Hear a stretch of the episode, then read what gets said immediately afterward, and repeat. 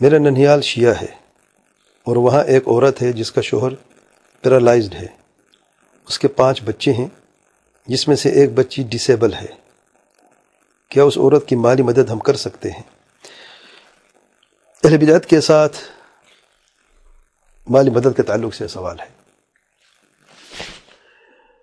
اور اس میں ایک قاعدہ یاد رکھیں۔ اہل بدعت اگر بدعت کا پرچار کرتے ہیں، متعصبین میں سے ہیں۔ دعوت دیتے ہیں بدعت کی طرف۔ اس کا خاد، خاص انعقاد، اہتمام کرتے ہیں۔ اس کی نشر و شاعت میں سعی بھی کرتے رہتے ہیں۔ تو ایسے لوگوں کے لیے مالی مدد یا کسی کسی مدد جائز نہیں ہے۔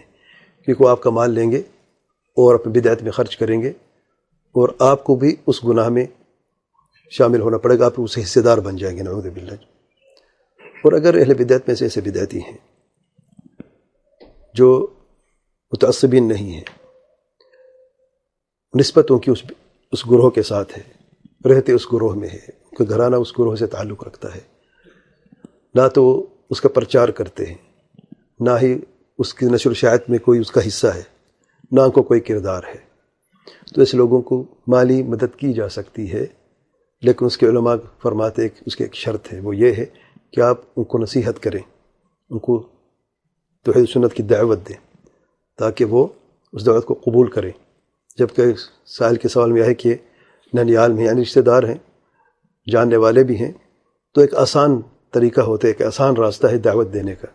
اور دعوت کی لازمی ہے کہ آپ خود ایک لیکچر تیار کریں، لمبا چوڑا اور بیٹھے اور یہ کرنے۔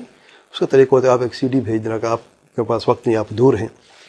کوئی درس کے کوئی سی ڈی ہے، کوئی ایک پمفلٹ ہے، کوئی ایک نصیحت ہے، کوئی ایک میسیج کے ذریعے بھی آپ کر سکتی ہیں۔ اور آہستہ آہستہ وقت کے ساتھ ساتھ وہ کرتے رہیں انشاءاللہ، تو اس کی بھلائی بھی ہو جائے گی۔ اور آپ کا یعنی جو کام وہ بھی ہو جائے گا۔ اور اللہ تعالیٰ نے اگر اس کو ہدایت دی آپ کی اس چھوٹی سی سیائی سے، تو آپ کو اور کیا چاہیے؟ خیر الرقم الحمد جیسے کہ اللہ تعالیٰ کے پیار پیار علیہ وسلم نے فرمایا۔ کیا اس کے لیے شرط ہے جب تک مانے گا نہیں اسے مدد نہیں کی جا سکتی؟ نہیں، شرط نہیں ہے۔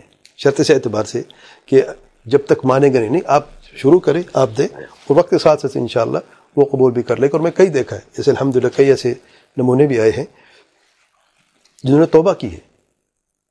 اور یعنی حق دعوت کا قبول کرنے کا ایک ذریعہ تھا پیسے کی مدد، سبحان اللہ۔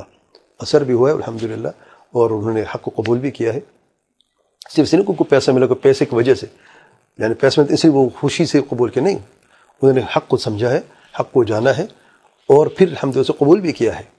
یعنی کہ پیسے جب تک دے رہے ہیں تو قبول کر رہے ہیں، جب روکا تو پھر وہ پلٹ گئے، ایسی نہیں۔ الحمد للہ جس اللہ تعالیٰ ہدایت دیتا ہے، تو پھر توفیق بھی اللہ تعالیٰ ہی دیتا ہے، اور ثابت قدم بھی اللہ تعالیٰ ہی دیتا ہے۔ والله أعلم. سبحانك اللهم وبحمدك أشهد أن لا إله إلا أنت أستغفرك وأتوب إليك.